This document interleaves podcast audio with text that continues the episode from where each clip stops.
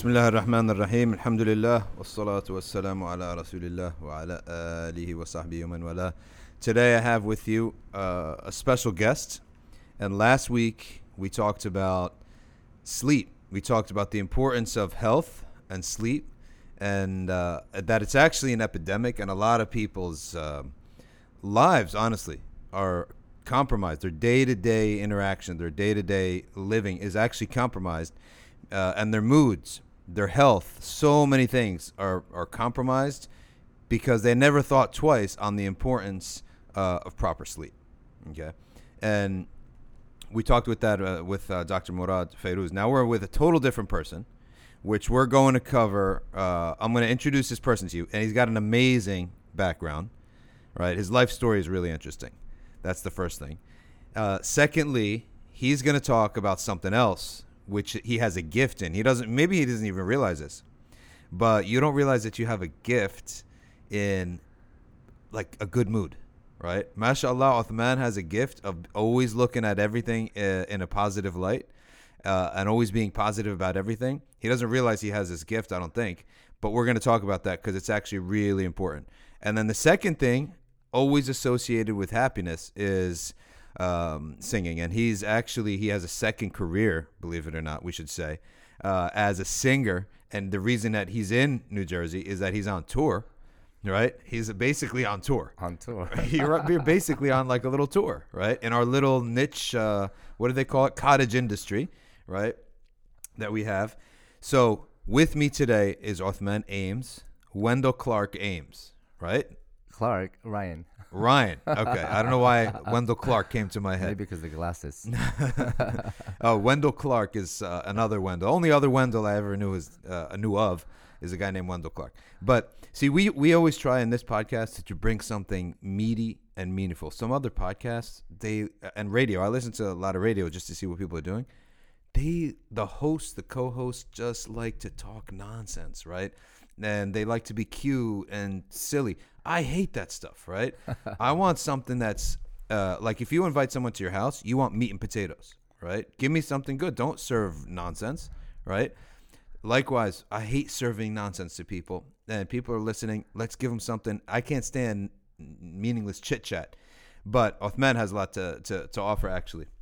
So we're gonna go straight into your story, which which is for people who became Muslim would be really interesting, because you're from San Diego, right? Uh-huh. Which is the San Diego border Mexico. hmm You border Mexico, so you're in one of those places that is beautiful, 365 days a year. And I think that might actually have an impact on why you're in always in a good mood, right? Because I actually am a big believer in geographic determinism, which is that the geography, the weather, and the the population density, the nature of, uh, which is not necessarily geographic, but the population density, the weather, the topography, mountains, hills, etc. All that, even the industries, and the, all that has an impact on the personality of the whole people, which impacts the individuals, right? So here in the Northeast, we have all four seasons. So I think we're pretty balanced people. However, our weather's stormy, and our population's dense, and we have a lot of blue collar grimers and, and scrappers, immigrants, right? So that also affects our personality too. You're coming from San Diego, which is like 72 degrees every single day, right? Yeah, give or take. And that's why pretty much people are in a relaxed mood, right? Yeah, San Diego. Where I mean, it, you know, when they say, "Oh, you're from San Diego," normally we have like pretty chill, you know, Yeah. mood. Because I think We know, believe it or not, our the ocean too. I never really knew this, but a lot of Northeasterners they don't really get along with the uh, uh, the West Coast types because they don't the, the vibes just don't connect Yeah. because they're just too flatline. It's almost like you want to right give them what are you you're you're you're in the health industry. Well, Asystole. like, yeah, you want to give them a shock, a shock, Yeah. like move a little bit. See, the weather here is very stormy. You, this is your first time on the East Coast? No, no, I've been there. Many Second times, time? Alhamdulillah. No, more than that. More than that. Yeah. the you, you saw how we got that snowstorm, right? The weather here is very stormy, right? And I think the people become stormy, right? The people are like that too. Right. At any minute, Right. things could change, right? Also, we have a lot of business here, and, and businessmen themselves uh, it's stressful to be a businessman. They're stormy by nature. Very happy one day, very, very high, very low, right? Because the, the, the stakes are very high, right? So they're oftentimes very high and very low.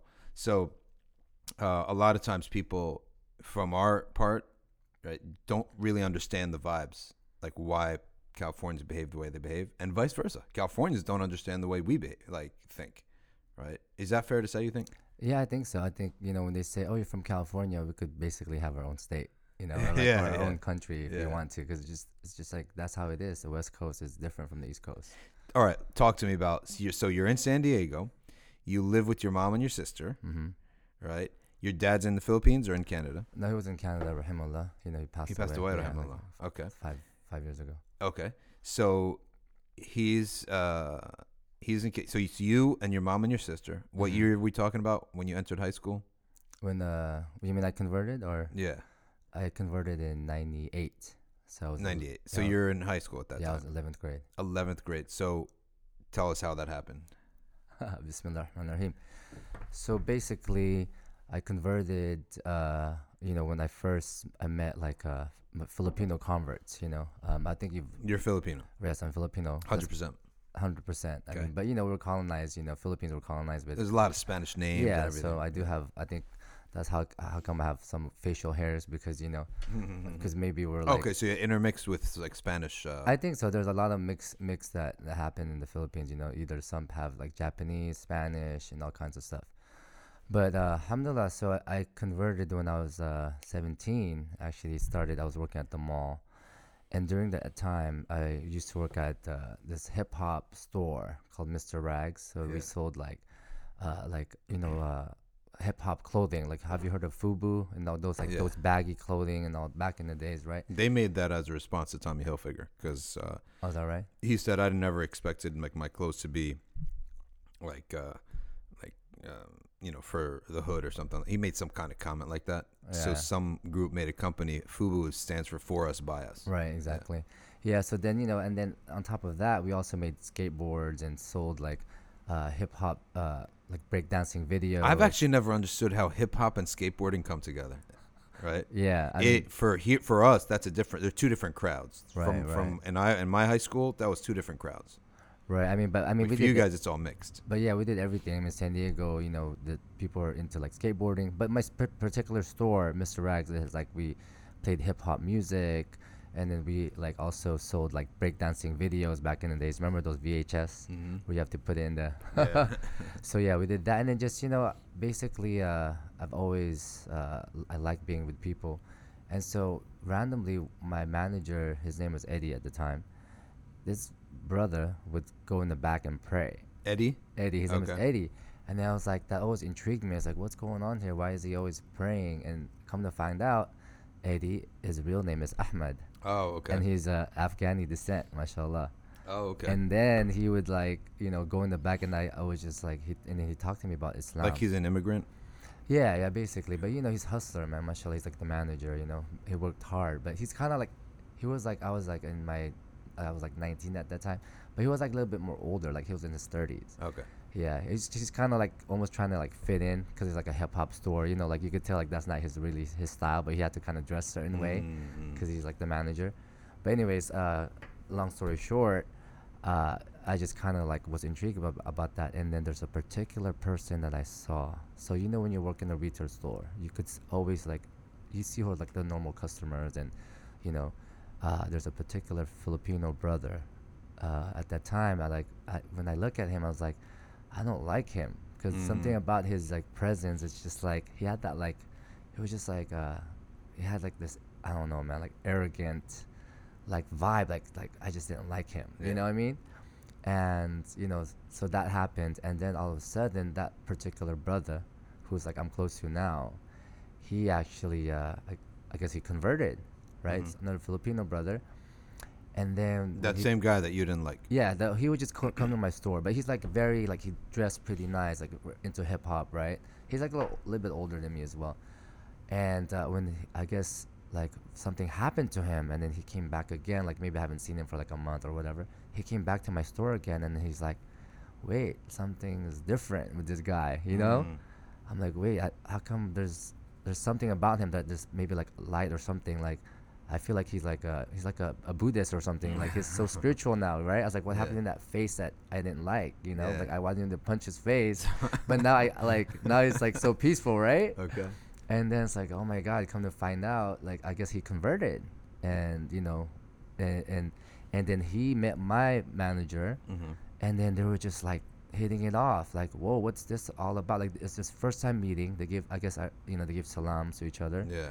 I didn't know what it was back then, and I didn't understand why they were like so close. They just met, Yeah. and that's when I saw that brotherhood in Mm. Islam. You know, it's like wow, they just met and they're just whatever it is that they have is like they're close. You Yeah. know, like they just met each other. You right? And I saw the transformation in him, and then slowly but surely, he also converted because of another Filipino brother. Okay. Uh, and so the brother who converted, his name is uh, he was his name is John, but now he's uh, known as Muhammad Heraldez. oh. so you know him, right? He John J. Suits. John J. Yeah. Are, is John J. Suits still uh, Uh, Silk he's- Ties still? Silk Ties, yeah, mashallah. it's still going, right? Yeah, still going, mashallah. But that was And him. he's from San Diego he's too. from San Diego. Now I have a question for you. Is San Diego does not have a um, like a the, the Filipino population in San Diego? Is it gr- larger than usual percentage wise? There's pretty a good amount, I think. You know, um, So like larger than you, or is like the typical amount throughout the nation? Like is it representative, or is it there? Uh, I think there's a a, lot more rate? because of the a lot of our um, my for for example my uncles they're all they're all in the navy. Yeah. So that's like a, one of the navy, navy you know Okay. spots and and I have a lot of cousins who are like you know are, and friends with their dad is in the navy. So there's a lot of Filipinos that actually In San settled Diego. in San Diego. Yeah. Okay. It's almost as like I think So more than usual. more than usual. More than any other part of the country. Yeah, I, th- I mean, you know, I only know could reference to California, right? Okay. So I know there's like as much Filipinos in San Diego. Because I know, like for example, Fremont, really well known for uh, Afghans. The Bronx for Dominicans, Mhm. right? Dominican Republic. Uh, so each area has its own, Right, you know, right, uh, where they settled. Like way back, the Irish settled in Mhm. Boston, right? Everyone knows that, right? So I'm think I'm just thinking and Yeah, I'm wondering if San Especially where I came from, I mean, like National City is one of those. It's a lot. It's like Little Manila as well. You know. Okay, lot so of that's what it Filipino is, yeah. establishments. You know, there's Seafood City, and that's like a Filipino. Like, okay. There's all these like Jollibees, and you know, back then they didn't have all that, but there's a lot of Filipino stores. So you know that would tell you, right? Yeah. It usually, Yeah, okay, that's it's what tell- populated. So this person that you didn't like. So the training transmission goes from the person you didn't like Mhm. to Muhammad Heraldez. Right. He introduced him to Islam. So, So what's his- actually he yeah. converted with another brother who whose name is uh, Eugene, mashallah, very beautiful brother Eugene Daytona. You probably met him Filipino before. too. Filipino, yeah. Okay. But he converted in '96, and he's from the Bay Area. So he's the beginning of the train. He's he's like the yeah, mashallah. He's uh, we owe a lot to this brother, beautiful brother. He introduced us to like, you know, I'll tell you about more later about like Sheikh Hamza and all that. But basically, this brother he converted in '96 um, from the Bay Area, and Omar or Eugene Daytona, uh, Eugene would uh, he went to San Diego State, and so that's when uh, th- he met John, which is Muhammad Heraldez. okay. So they, they had a class together, I think. Mind you, so I was in high school, right? So they were in college. Okay. So then I, you know, I, for some reason, I think you know he gave him dawah because he used to like he, they were into hip hop, and Omar too has like a breakdancing background too. One of the Mm. Like uh, it's called I think Rock Force, and they're pretty known like good breakdancing crew, mashallah. Mm. But you know, and he's also like into hip hop, and you know they're they're older than me obviously, but they for some reason Muhammad Yahya converted, you know, because of Omar Okay. and then Muhammad Yahya had a best friend, right, named Gino, hmm and then Gino converted as well. And that's the dude that you had your uh, interaction with Uh, it was Muhammad Yahya. It was I had interaction with first, and then in so- the store. in the store, yeah. Okay.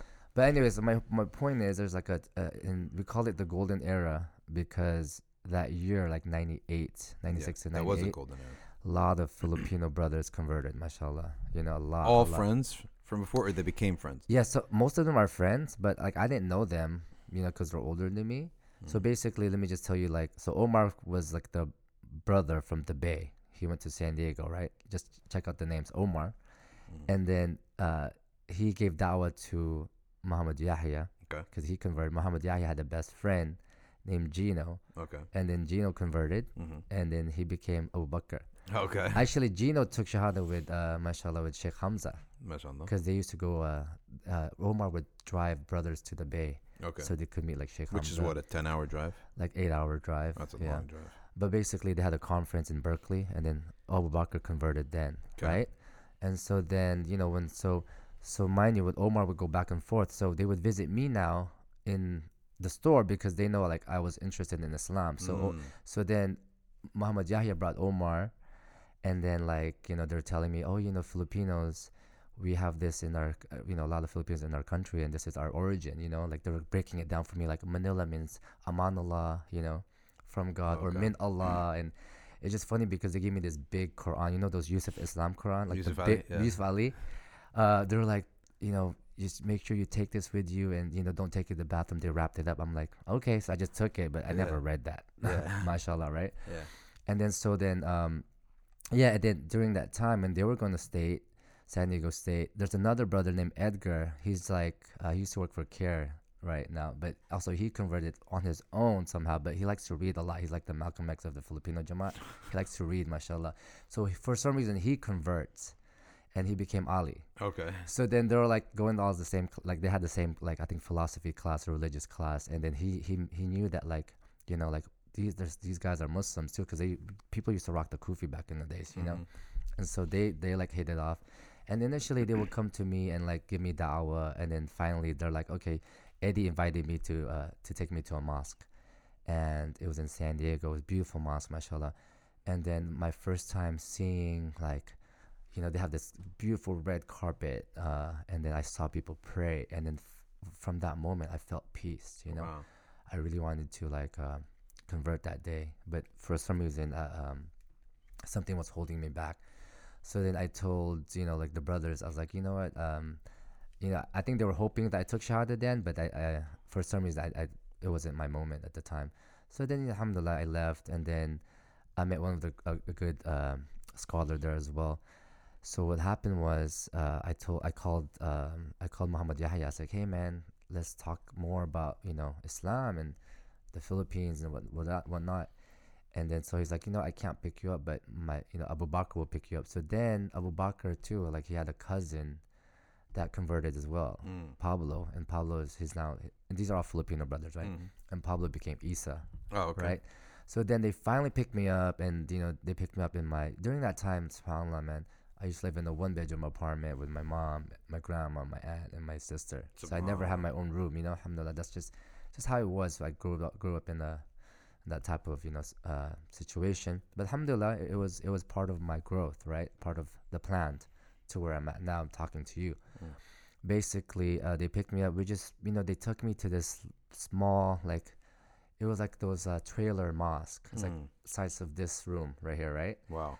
So uh, you know, they were they just brought me in, just showing me good character, mashallah. And then I met another brother named Zakaria. He was like a, he was from he should be in the army, African American brother. So he also converted, and they were just talking to me about Islam. And then they're like, "So do you want to convert?" I'm like, "Yeah, sure." and then that's when I you know said Ashhadu la ilaha illallah, Ashhadu Rasulullah. I converted then, and then they're like, "Hey, you should be called. Uh, you should take your name Uthman." I was like, Yeah. "Okay, cool." So I just that's how I And that was it. that was so they it. filled in the fourth spot. Exactly. So that's how I got my name, and you know that's how I converted. And then it just trickled in, like, lot- and and then during that time, like my uh, my assistant manager converted, and like Gino's Filipino too. yeah Filipino, and then Gino's uh, brother converted to, and it's now Musa, and, and actually it's actually one of the shuyukh from uh, Cleveland, like one of the mosques. I forgot which. Uh, Mm. But yeah, there's all these bro- and then Isa's best friend converted. Mal- now goodness. name, you know Malik. Probably met Malik from um, Al Maqasid. Yeah, yeah, yeah. Malik Gimza. Yeah. Yes, all kinds of brothers, and then you know, alhamdulillah, it just trickled, man. I mean, because I remember going there. I can't remember what year it was. I think it was 2001. And I'm there, and you were there, and you're surrounded by all these, you know, Filipino brothers. And I'm thinking to myself, like, the the number Mhm. of Filipinos like per is is beyond the norm of converts. I was like, what is this group? right, mashallah, yeah, And you guys were rolling in five and six and seven. Yeah. Right. And I'm like, what is going on here? yeah, And then you were the most talkative one. Right. Some of them weren't talking. uh, you were the most talkative one, and that's when we were talking. and I'm thinking to myself, there, there must be something going on here. So you know that pretty much explains it. Yeah, and then so you know with we would mashallah with because of and then so it was funny because during that time we were you know we're new Muslims, young Muslim Filipinos, and and you know we're between like a a, a, a mosque, Tablighi mosque, and like a kind of a mosque where like uh, I, I shouldn't say Wahhabi or whatever, but you know like they had they, there there was drama right? Like they're pretty much like trying to pull our group like to the Mm. side like I remember one mosque was saying oh they don't serve halal food and they're just talking bad about each other. Okay.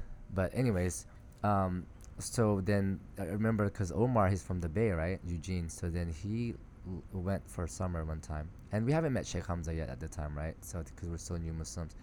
And he came he comes back and it's funny because we are doing like the whole tablighi thing too Mm. so we went to McJola and visited him me and Muhammad Yahya Yeah. and like some of the others and, and he was like what are you guys giving me dawah for like You- He's the one who brought you into Islam. yeah like I, I gave you guys and That's then and the, then the Tabligh have a lot of those. Do you remember Sammy when he said um, uh, he said um, he was in Arafah, Oh yeah, right? that's right. Yeah, Making yeah, yeah, Hajj, yeah. and Yeah, the yeah, yeah. Tabligh. It's like I'm here. I'm on Yeah, Arafah. yeah, yeah, like the highest yeah. point, right? But alhamdulillah, man, you gotta give it up to them too, mashallah, because you know a lot of uh, Actually, I think going out with them yeah, is best for the you know the person himself who's Right, going out. Because you're spending 40 days, sometimes three days, Yeah. sometimes uh, in a masjid with good company, yeah, we learned a lot too. though. I praying mean, five times a day in the exactly, masjid. alhamdulillah. So I think it was, uh, I think that's part of uh, our growth. Did you do a 40 days?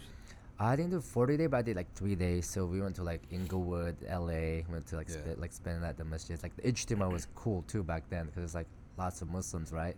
But they're all like wearing thobes and rocking the sunnah and stuff like there, that. there was uh, uh, an old man one time. I remember I used to see him sitting in the masjid and um, in Maryland when I was living in uh, DC, DC area, and he was. I, I talked to him and I said, "What, what's his his story?" And he said he was basically an engineer, Mm. lived a full life, regular life. Kids are off, uh, married, so he had nothing to do. So he said he joined the tabligh. Mm-hmm. Right? He said, "I come with these, bro- not like join the tabligh. Like I come with these brothers because I Right, have nothing else to do." Right. right? My wife has her family. She goes visits the kids, Mhm. stays with the grandkids. What am I gonna do? So I go out with these brothers. I was like, you know, this actually makes a lot of sense. Mhm. Like, gives people something to do, Right. and um, if you get along with them, even better. So I always thought, like, one day if I, uh, when I retire, I'm Mhm. actually gonna do that. Yeah. I but I'll do it international. Yeah, I mean Right. they, they would invite you to like go India. No, I've never done that. You know what I Yeah. mean? But something that was a, is a good thing. But I'm, um, I'll do it my way. You know, like I'll do it, but I'll just do it my way. I Like, mean, I, you know, it. I'll do 40 days, but I'll inshallah I won't do it in Medina. What's that? All right. So then, so then So then yeah, so you then went to basically college, and then yeah, so then we would like Omar was like, why are you guys like you know visiting me or whatever?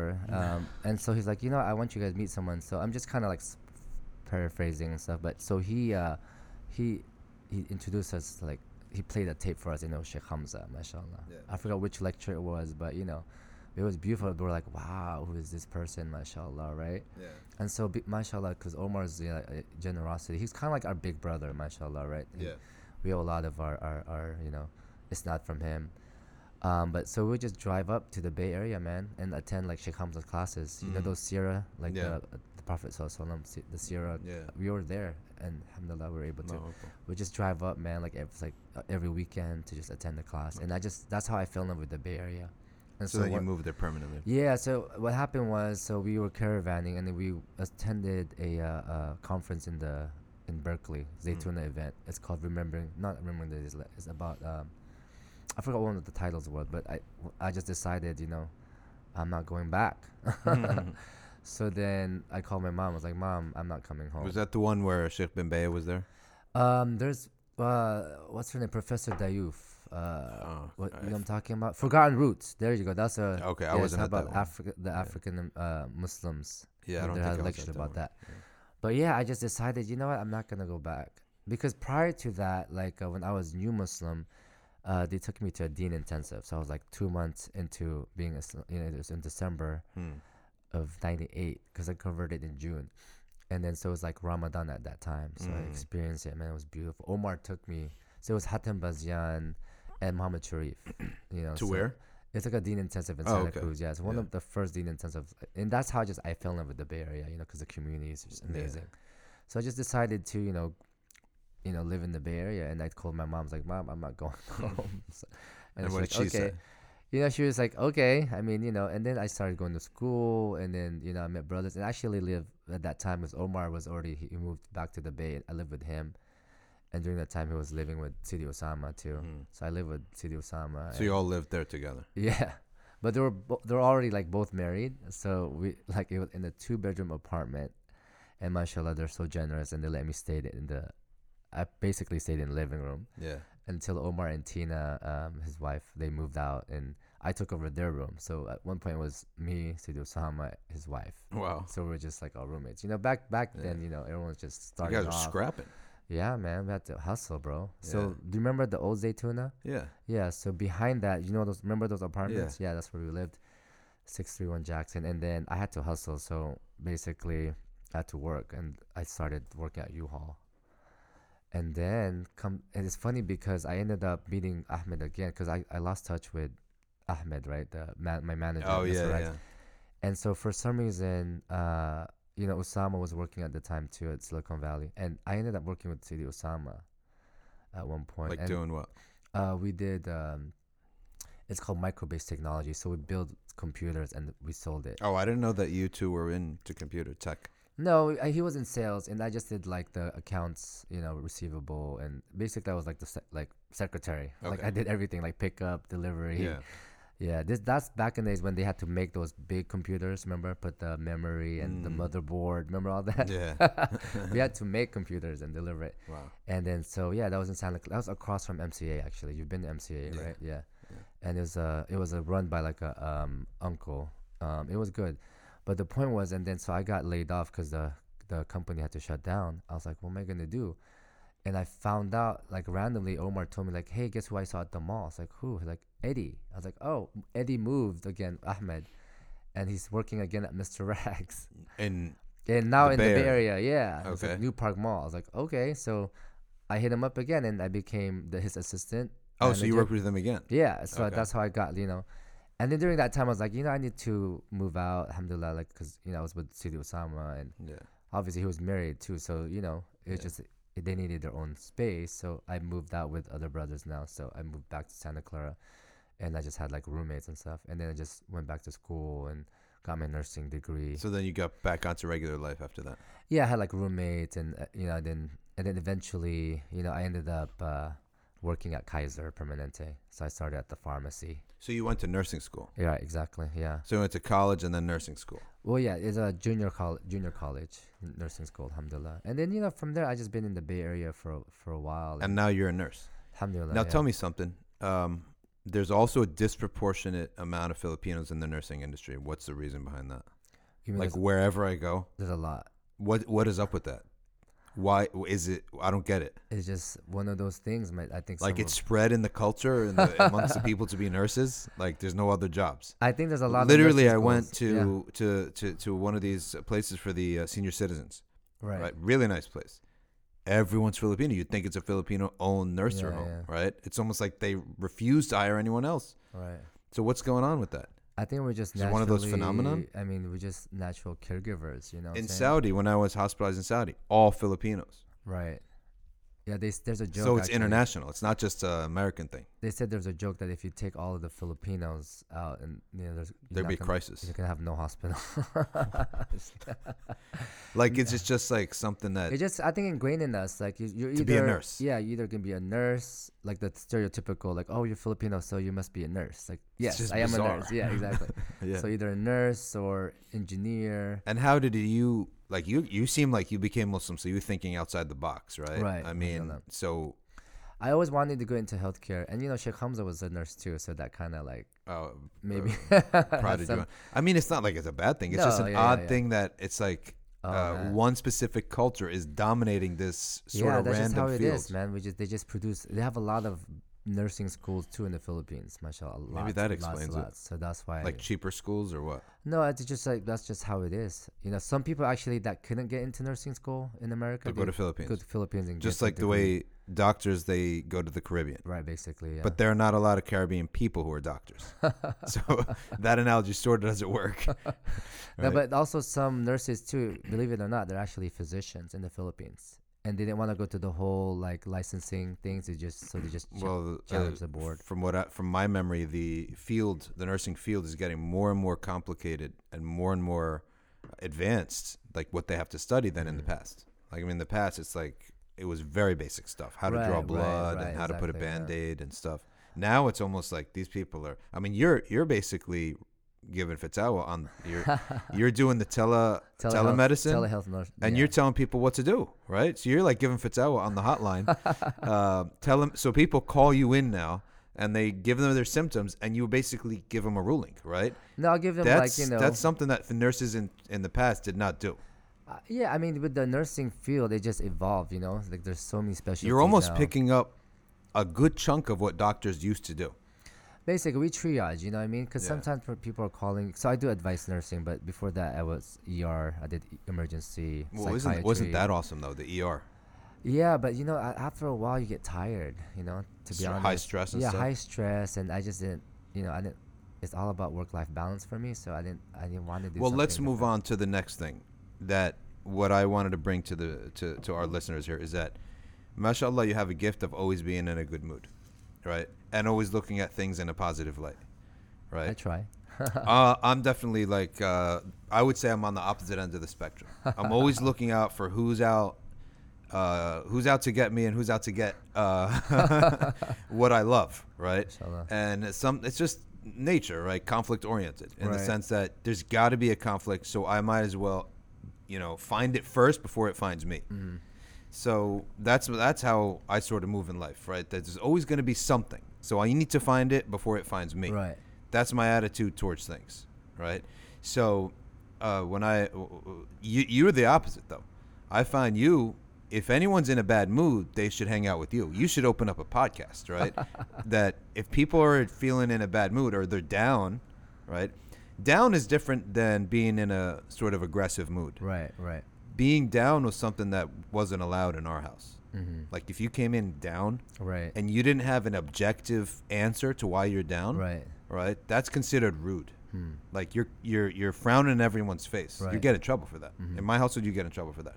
So it's like, what's wrong? If you can't bring it in one sentence, right? Like, oh, I got a bad grade, or Right. someone bo- someone Like- bothered me. you have to have a reason basically Even if someone bothered you, it needs to be objective too. Mm-hmm. Like, did they say something?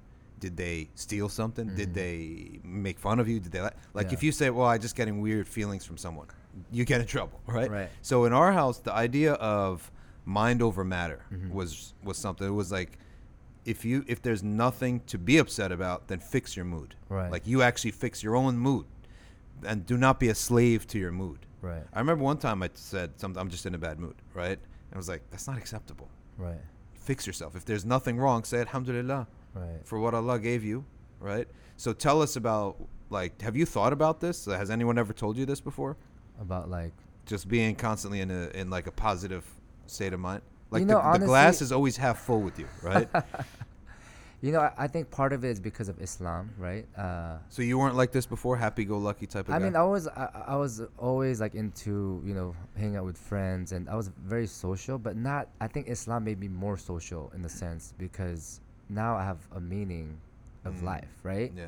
Because back in the days, like we're just doing things just because, like you know, why am I? you Your know- mom seems to be really chill though. The stories that you tell me about your Yeah, mom, like, yeah. "Hey, mom, I'm moving." I think 10 by nature, away. Filipinos were very like chill. You know, we're very like easygoing, right? It's kind of like the Indonesians. We're like like, we're cousins basically. It's just the only difference that the Indonesians are Muslims and a lot of Filipinos are not Muslims. But if you really look at the culture, we're almost like we're the same. Like, Filipinos are like 30% Muslim, 70% Catholic. you know, I'm not know the stats on that, but Well, there's a let me look lot of them. There's a lot of them uh, in s- the south, which is Mindanao, right? So because of the the trades, right, from the um Well, you're going to need to answer something else too. That the Philippines is spelled with a PH, but Filipino is spelled with an F. So whatever marketing division. Well. Philippines came from uh, King Philip in Spain, so that's how they got. Okay, and but then they got lazy when they kept saying we're Filipino, so they spelled it with. Uh, the F and the, I don't, I don't, I don't know how that came oh, about. okay. Here's according to Wikipedia, five to six percent uh, Muslim only. That's oh it. yeah. So that's the second largest religion, of course, Catholicism being at 81%, Right. Roman Catholic, and 11 to other dom- uh, other you know Catholic uh, Christian groups such as Protestants, Orthodox, and other groups. Okay. Yeah, but before I think before the uh, invasion of Spain, I think a lot of them were, uh, you know, I don't know what what religion they were, but a lot of us was influenced by the Indonesians and the merchants, you know, in the south, and Yeah. a lot of people just converted on their. So own. Philip, the Philippines is north of Indonesia. I believe so. You believe so? That's your country. All right, I we're gonna look man. that up. Philippines world map. Yeah, it's north. It should be north, I think. Yeah, Let me yeah. just hold because they're part of the Borneos too, the Indonesia. How could you not know? Man, I, that's Alright, the thing, look. man. We're not So you have India, right. and then next to India, I don't even know what that is. Yeah, I should. I should know. Okay, my- then you have the whole uh, set of countries of Myanmar, Uh-huh. Laos, Thailand, Cambodia, Vietnam. Right. Then you go southeast more, and you have Malaysia and Indonesia, and between them, right, like north, Mm-hmm. northeast of Indonesia is the Philippines, Right. and east of Vietnam. Right. You're you're basically southeast of China. You're not far from any of these four, any of these three different countries. Right. right? And then Australia is not that far from you either. You're only, well, you have you would have to go through the Malay archipelago. Is it archipelago or archipelago? I'm. I'm not sure. Sorry.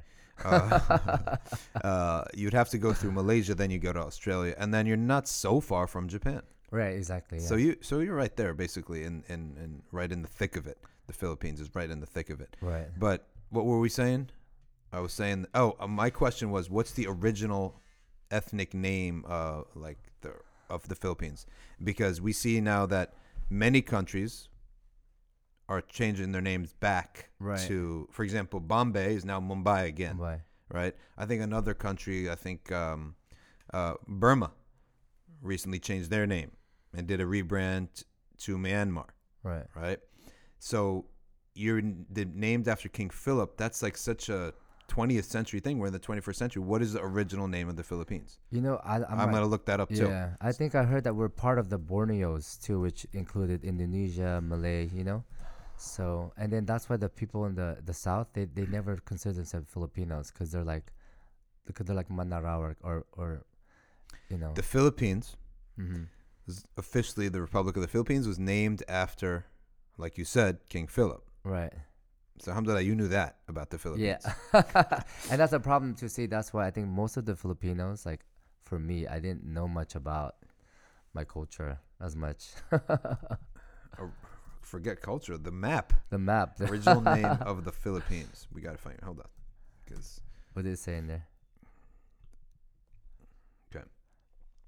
The Philippines was named in honor of King Philip II of Spain. Your, your country's named after the guy who, who conquered you people. So I mean, you got to change this, right?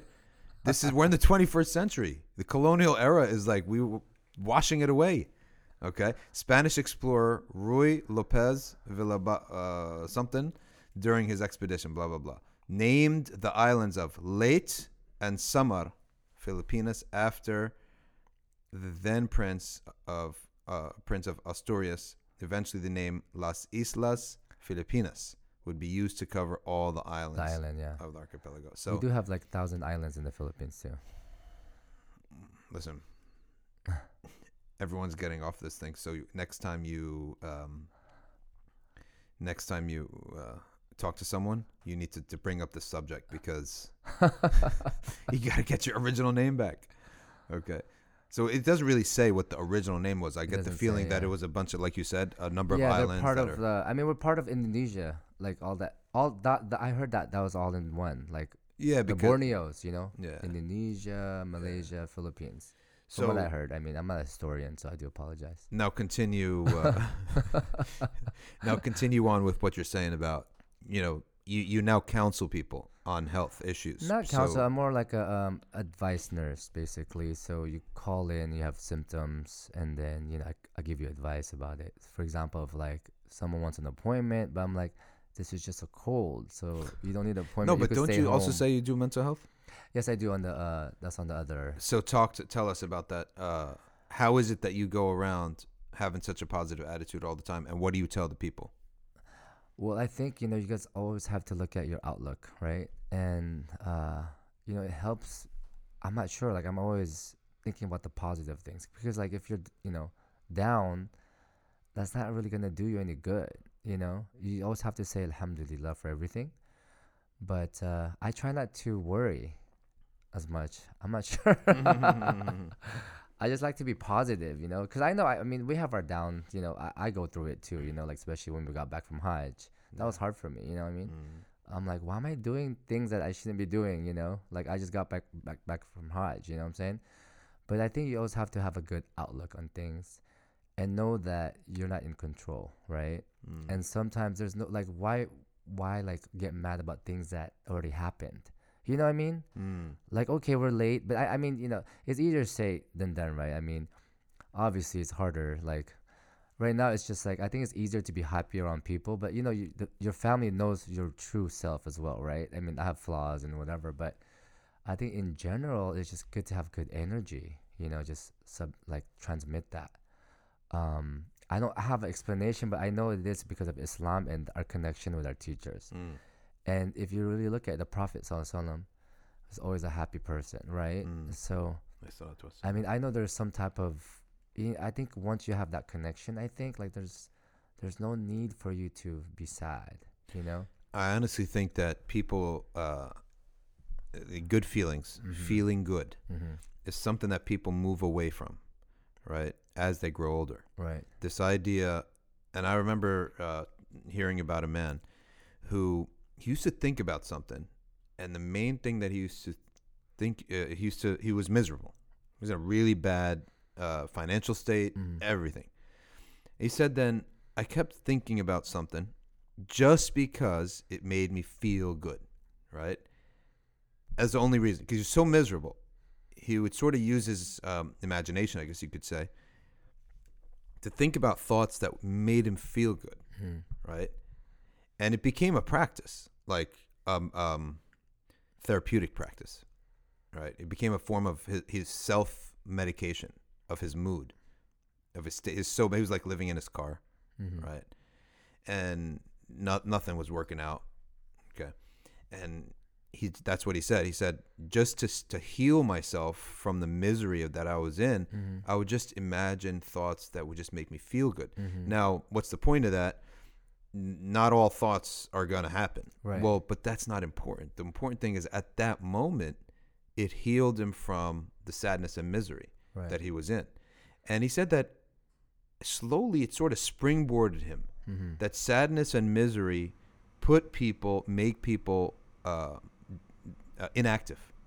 They make you inactive. Make it keeps you down. Keeps you from sleeping.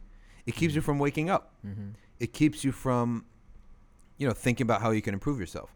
So, it actually is really important for people to monitor how they feel about things Right. and negative thoughts. Right. Uh, I know it's like a sort of cliche, but really they do wear a person down. And I think that Iblis really can control people Mhm. if they are not uh, aware of their thoughts. Right. You know. I mean, that's why when you know the mental health, we always ask. You know, we always ask about a patient's like, are you having racing thoughts, negative thoughts, right? Because once you have that, then it just everything just spirals down. And you can't say don't have negative thoughts. You have to say have positive thoughts. They displace. So the two things that I've been in the past, I would say two years, Mm-hmm. right, and maybe one year uh, for some of them. But the two things that I've been thinking about and realizing how much how effective these things are in a person's day to day life, they'll change your life.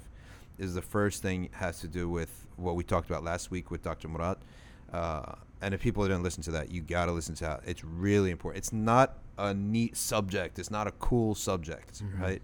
But um, sleep is so important. But r- with along with sleep is this idea that monitor your feelings, Mm-hmm. right? Don't let yourself feel uh, miserable about things.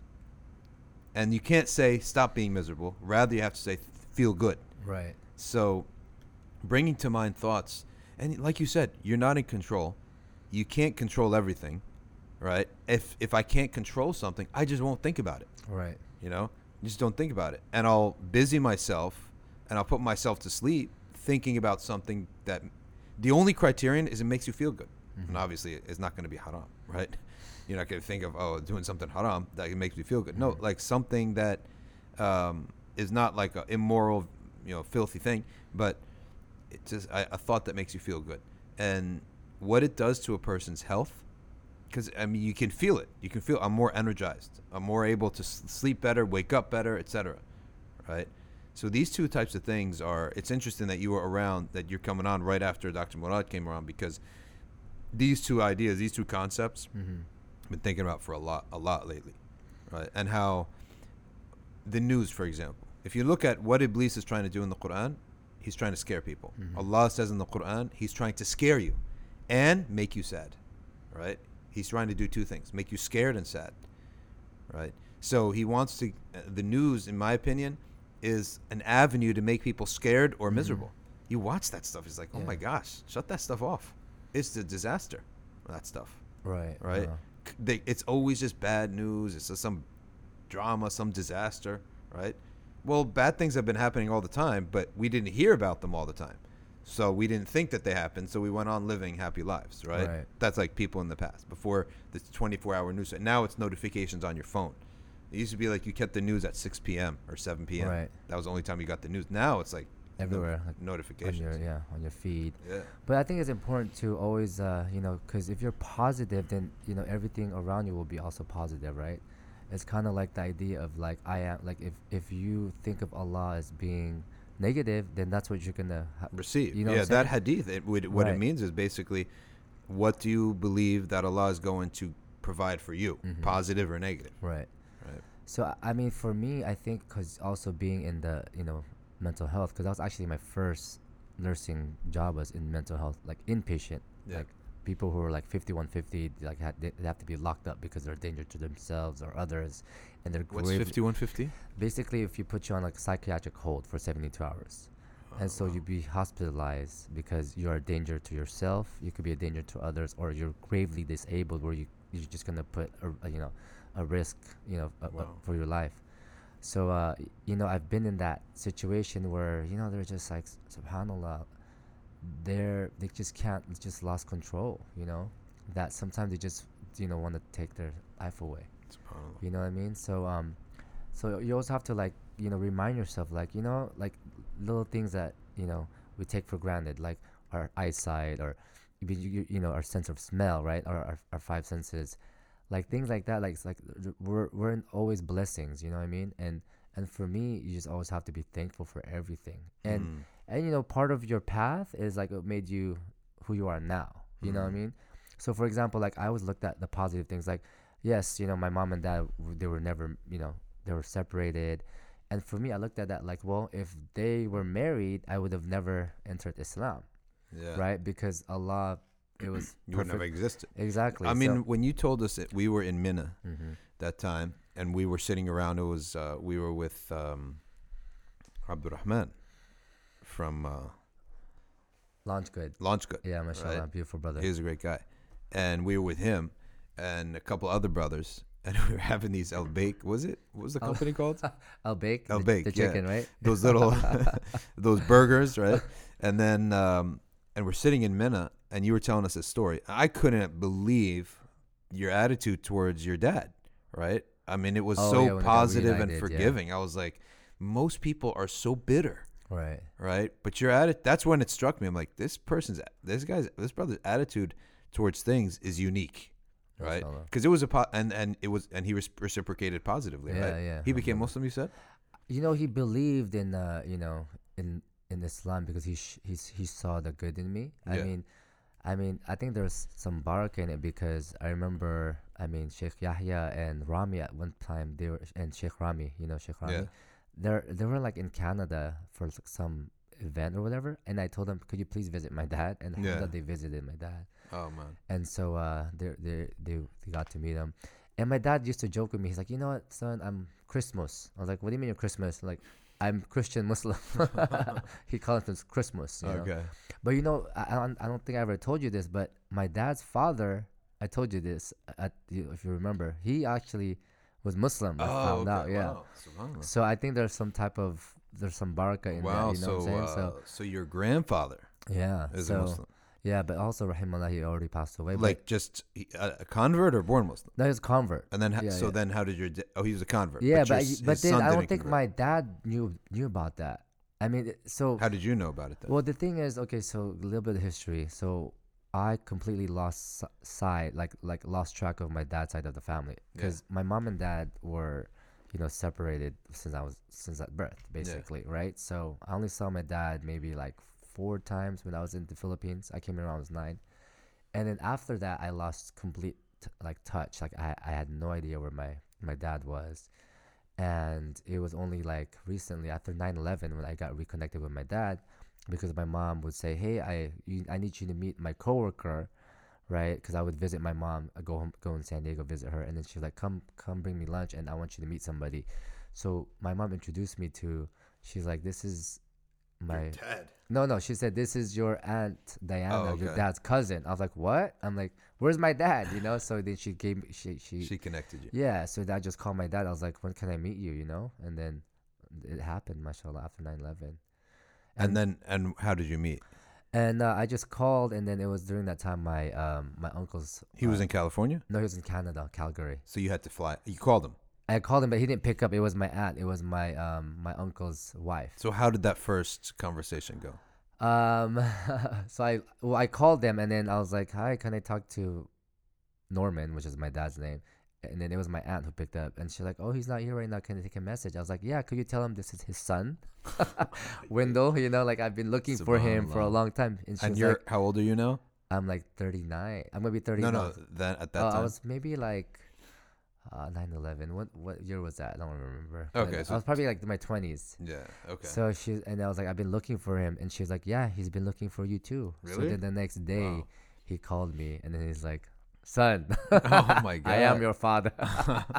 so then he just we just hit it off. I'm like, you know what? And I told him normally, and then this is like I think the beautiful thing about Islam. I was like, I told him normally, you know, like people will start blaming each other, and you know, um, but I was like, I don't care about the past. Yeah. Like I just want, when can I meet you? You know, because I know that Islam t- taught us to like yeah, a lot of elders. people uh, have a habit of dwelling a lot Yeah. on the past. And plus, you know, I think it helped too that my mom never talked bad about him. You know what I'm saying? that's There's really a good. difference there, right? Because That's you know, why I a lot of said I think you're, you're you get a lot of your positive energy because every story you've told me about your mom, she's like really relaxed. Yeah, alhamdulillah. So she never talked bad about my dad for some reason. And so I was like, alhamdulillah. So I respected him and I was like, when can I meet you? You know, like I haven't seen you forever. Because I remember he used to like visit me in the Philippines. Yeah. And he was a cop, you know, and um, with that, there's another story for all that. But uh, alhamdulillah, you know, so I then you finally went up to Calgary. Yeah, and then come to find out I have four brothers, three sisters from my dad's side, half. You know what I mean? So alhamdulillah. Seven siblings. Yeah, and then I got reconnected through them, and he showed me like their pictures and gave me like you know copies of their the pictures and stuff. And your I, sister I joined? reconnected with them. And to, your sister uh, joined in, in connecting with them? yeah, so my older sister actually, I met her at my dad's funeral. You know, cause uh, she also happened Wait, to. did you say you lived with your mom and your sister? yeah. Oh, that's from. I'm sorry. We have uh, that's from my mom's side. Oh, okay. Yeah, so, so- she was not related to your dad. Yeah, yeah, no, no. Oh, okay. So then, yeah, we have this. We have separate dads. Okay. So alhamdulillah. Um, So yeah. you do not you do not have a full sibling. no, I don't. They're all half. So I. I guess my wife used to say you're the only child type of. thing. Yeah, it's sort of you're sort of like the uh, you have different Kinda. numbers on both sides. Yeah, you're like the first son of your mom, right? Yeah, exactly. But then, and the first son of your dad's too, right? No, uh, not first son. No, I have no. He has four brothers. I have four brothers from my dad's side. Older than you, Two are old. so I you're like the third. yeah, third actually. Yeah, third. Yeah. Okay. Well, either way, it doesn't Either matter. way, but alhamdulillah. Yeah, but I did. I did reconnect with them, and through f- social media and stuff like that. And I do keep in touch still, alhamdulillah. But I haven't met them like. How did that yet. first meeting go when you met your dad at the age of like twenty something? Like it was beautiful, man. He was just happy, like, and then And I, then you saw like, and I look like, at him, "Hey, it's like, yeah, I do, I do look like him too. You know what I'm saying? Like we had. And a then he pointed to your siblings and said, "These are your half no, brothers." w- actually, uh, my uh, my dad moved out from Philippines, so he, my my siblings weren't living with him because old they're older too. So They're in the Philippines. yeah, they're in the Philippines. Oh, okay. One went to Saudi Arabia to, to work, and one you know. But my sister, she happened to move to, to Canada To work well. as what? They were like she was working like for Wendy's or something like that, man. Oh, not Fast as a nurse. food. No, How no, many no. of them are nurses? Not none of them were. Well, Yeah. that's an aberration. now tell me. So tell me. now, now tell me something. Um, in the Philippines, English is the Yeah, we speak English. Spanish is the number one language, and then English. No, Tagalog. Okay. Tagalog is our, our main language. But like the government operates with that. yeah, but then also a lot of Filipinos we spoke English, right? Um, English uh, and yeah, Spanish, yeah. Uh, they do Spanish too, but there's Okay. remind remember there's thousand islands in the Philippines, so there's many languages too, Mm, like mhm. India. You know, Okay. different uh, dialects. So I speak Pangasinan, also which is another dialect. Right. Oh, you speak it well from your mom. Alhamdulillah, yeah. That's really and cool. Tagalog too. Oh, that's really cool. Yeah, alhamdulillah. But uh, That's really cool. yeah, so I think it's just being positive, you know, because at the end of the day, I mean, you know, if you're depressed, you know, then all your your body will shut down, right? Well, you, you get know- sick more if you're actually depressed. That's what I'm thinking. You know, the funny thing is that if everything's going well in life, Mhm. you're never really challenged to think well, to think positive. When things go bad in life, Mhm. then you're challenged like how do i get myself out of this horrible Right. feeling right and how much of human life is all about feelings right Mhm. the greatest thing that people the things that people do Right. if you always ask them like or, or hear them talk about like why they loved it or enjoyed it they always go back to feelings Mhm. right? Feelings. So when for example when someone wins a championship or someone wins makes some great achievement the first question is well how does it feel right? Mhm, and then all he talks about how it feels great right? So feelings are so important. They're actually more important if you if you get it you realize feelings end up being more important than actual realities Right, right, right. because I remember a guy um, in New Jersey. Uh, his name is Ken Daneyko, and this guy was drafted by the New Jersey Devils in the '80s when the New Jersey Devils hockey team first uh, was was uh, brought into the league, and he was with them for like 15 years until they went from the basement. In other words, they stunk until they won it all. He's like his like life goal was to win the Stanley Cup, like every every other every other athlete. But this guy, he was with the worst team. Well, they finally won it. The next year, though, he had to be in rehab, Mm. right? Uh, because he became so depressed. Because what he didn't realize was the road and thinking about winning the cup was actually his greatest pleasure. When he actually won it, he was like, there was no feeling Right. right? So the reality of, of, of the championship is that the ro- it's the desire for the championship that gives people motivation, that gives the thinking about it every night gives them motivation, give makes people happy. The actual cup and the championship didn't. So what it is is that what what goes on between your ears and in your thoughts is superior to the actual reality of things right? And once people realize that, what you even think about desiring, if you get it, might not even make you happy. It's the thought of wanting it, right? And that's one of the things that Ibn Ata'illah also says that it's uh, that he he sort of gives a warning that don't always just be thinking about uh, uh, some worldly thing. Then you get it, then you be depressed. Then think about another worldly thing. Mhm. Then think about. Always remember, keep in the back of your mind, the ultimate reality is going to be happen after death Right. which gives people a lot of it removes a lot of envy a lot of um, haste from people and actually gives them security because the afterlife is something you're definitely going to right, Right. and it's fair where this life you can win or lose it's uh, of course everything's with the qadr of allah Mhm. but not everyone who receives gifts in this world is worthy of them. And many people in the sense that they didn't always earn them and many people who worked hard don't always you know get the results. So this world if we could say is not uh, fully just fully fair. It's the next life is fully fair.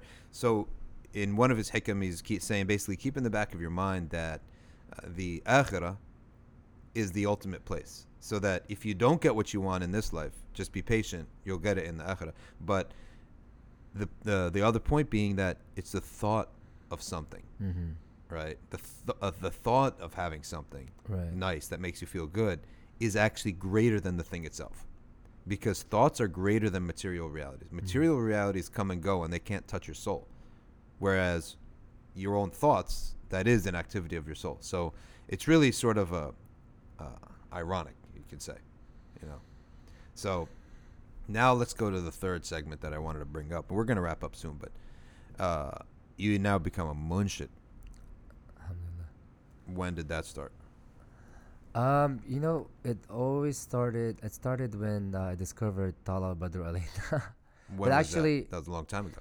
Yeah, no, no. So when I converted, it was you know the you know that's the whole BHS uh, Mhm.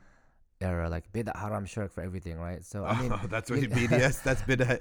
What you call it? BHS. BHS. uh, bida haram shirk, right? So it's like man, music. I had to like quit. I actually quit Mr. Rags because at one point because it's like music is haram, and I was fasting. For Ramadan, it's like when we played music, I was like, you know what, I'm not. I quit. So I Mhm. actually quit on Eddie at Wow. one point, and then I went up to the Bay to go to the Deen Intensive actually.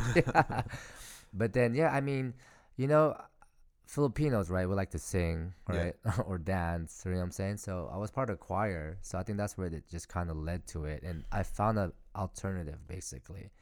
So Wait, I- you were part of the choir, like a church choir, yeah. but when you were a boy. Yeah, Okay. yeah, but um, but also when t- in you know in in, in uh, junior high, I, I did like talent shows too. I had like a group of you know, like a group of uh, our friends. We sang and stuff like that, and it was just by nature. I just liked doing that stuff. And then when I converted, I had to find an alternative. You know what I mean? And so that's how I came across Nasheeds.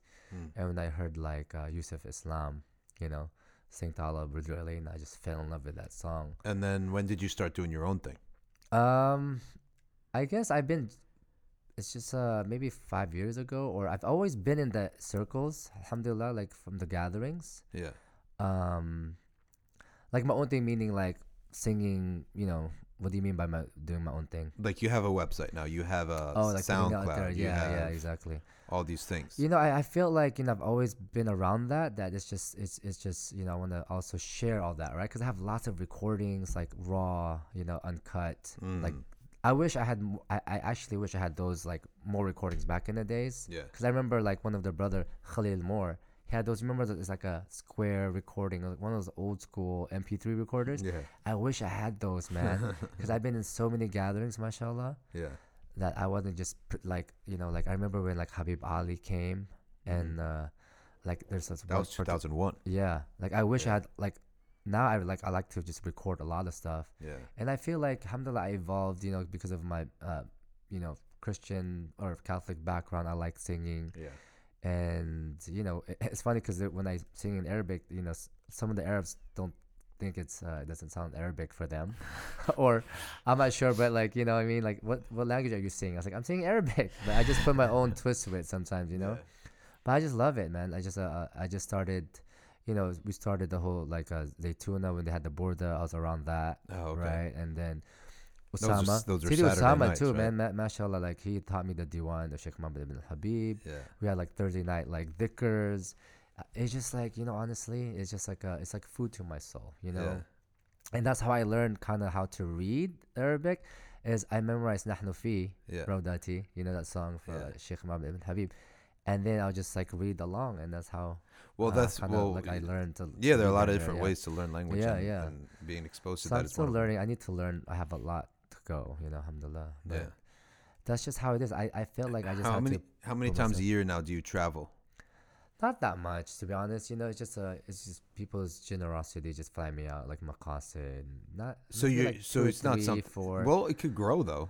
Are Yeah, you do you care about it growing? I mean, you know, whatever. I, I feel like this is what Allah gave me. Yeah. So you know, Allah is always calling me to the gatherings, right? So Yeah. I, if you know, if community want to hear it, then I'll. I'll You'll do it. Yeah, I'll do it. Alhamdulillah, just to spread that love of the Habib Sallallahu Alaihi Wasallam. I think it's a calling, you know, and we have an obligation. You know what I mean? Yeah. So it's kind of like we have scholars, and also there's munshids, you know. Yeah. But I think it's I, I'm just it's a blessing to have, to be honest with you. Yeah. Alhamdulillah. Let me put something on here that. Um, let's close up with something here that I actually never really have heard except until I heard it from you. It turns out to be like something many people know.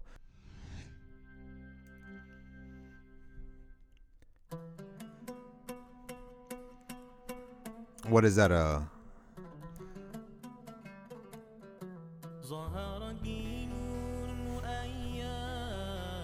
oh, his voice is beautiful. Oh my gosh.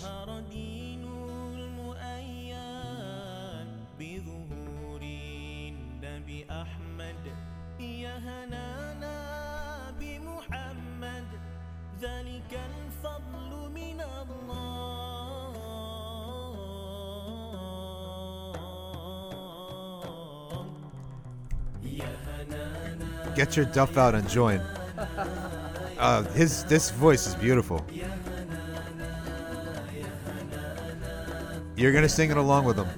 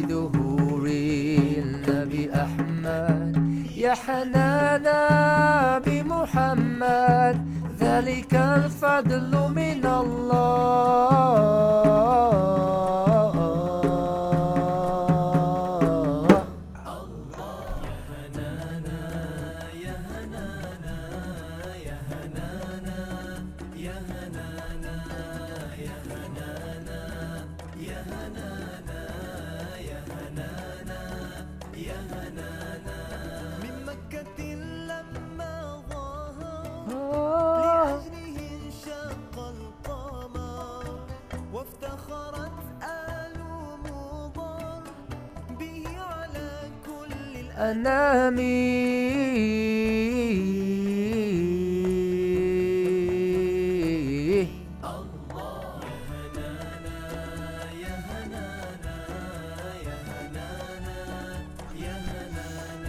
got a saxophone going.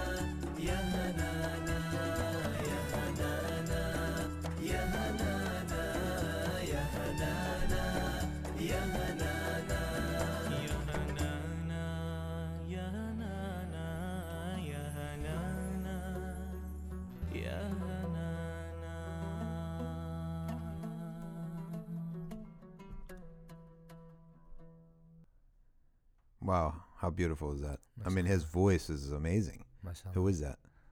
I think that's. Uh, I can't remember who it was, but um, it just says UNIC, but he's Indonesian. I mean, his voice was amazing. So, look, we're pushing on time, but thank you so much for coming on. And no, uh, next time me. you're on the East Coast, of course, you're gonna give me, you're gonna call me right away. Uh, next Inshallah. time you come on, and you, you know, uh, Uthman came with us. We, we were we were together on Hajj. We met each other way back in 2001. Then again uh, at uh, s- uh, some of the uh, events, and then at Hajj. So, mashallah, and now you're here for this uh, this week. So it's great to have you here. And uh, what's your SoundCloud called? Just look up Uthman Ames. Okay, look up and Uthman Ames. Uh, he's on YouTube, right? And uh, his stuff is really good. So, jazakumullah khairan. Thanks for coming on. سبحانك اللهم وبحمدك. نشهد أن لا إله إلا أنت. نستغفرك ونتوب إليك. والعصر إن الإنسان لفي خسر إلا الذين آمنوا وعملوا الصالحات وتواصوا بالحق وتواصوا بالصبر. والسلام عليكم ورحمة الله.